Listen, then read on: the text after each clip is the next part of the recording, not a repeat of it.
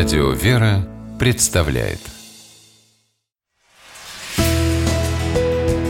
Литературный навигатор Здравствуйте!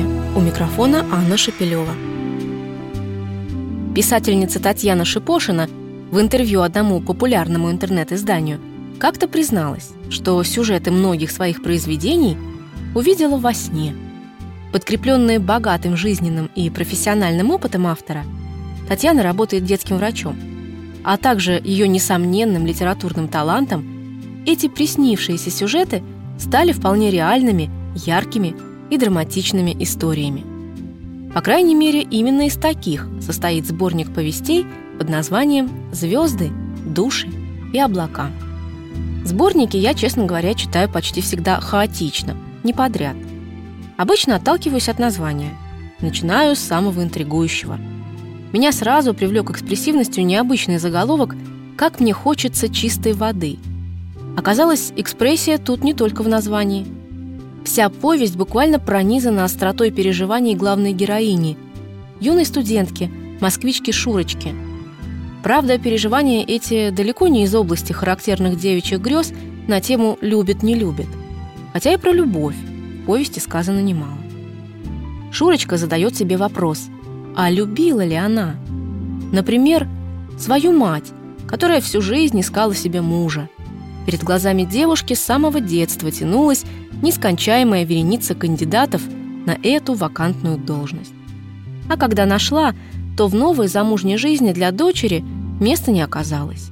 Ее вежливо выселили в пустующую квартиру нового отчима. Автор приглашает к размышлению о том, что значит жить, оставаясь самим собой – что такое настоящая любовь и настоящая свобода. А чтобы проиллюстрировать все это, не чуждается порой резкой натуралистичности. Но эта натуралистичность не отталкивает, а наоборот, делает прозу Шипошиной честной, сильной и удерживает напряженное внимание читателя до самого конца. Не уступает по эмоциональному накалу и другая повесть «Звезды, души и облака», по которой и получила название книга Татьяны Шипошиной. На фоне упоительных крымских пейзажей молодые люди влюбляются, назначают свидания и под звуки гитары мечтают о будущем. Только вот передвигаются они на инвалидных колясках и больничных каталках, а действие происходит в санатории для подростков с тяжелыми заболеваниями костей и суставов.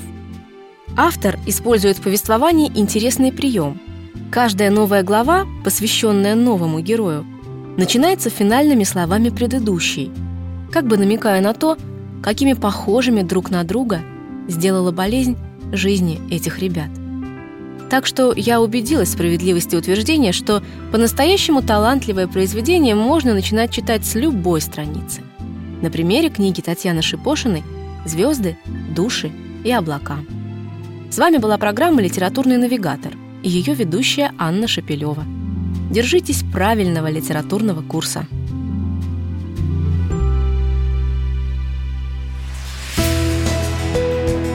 Литературный навигатор.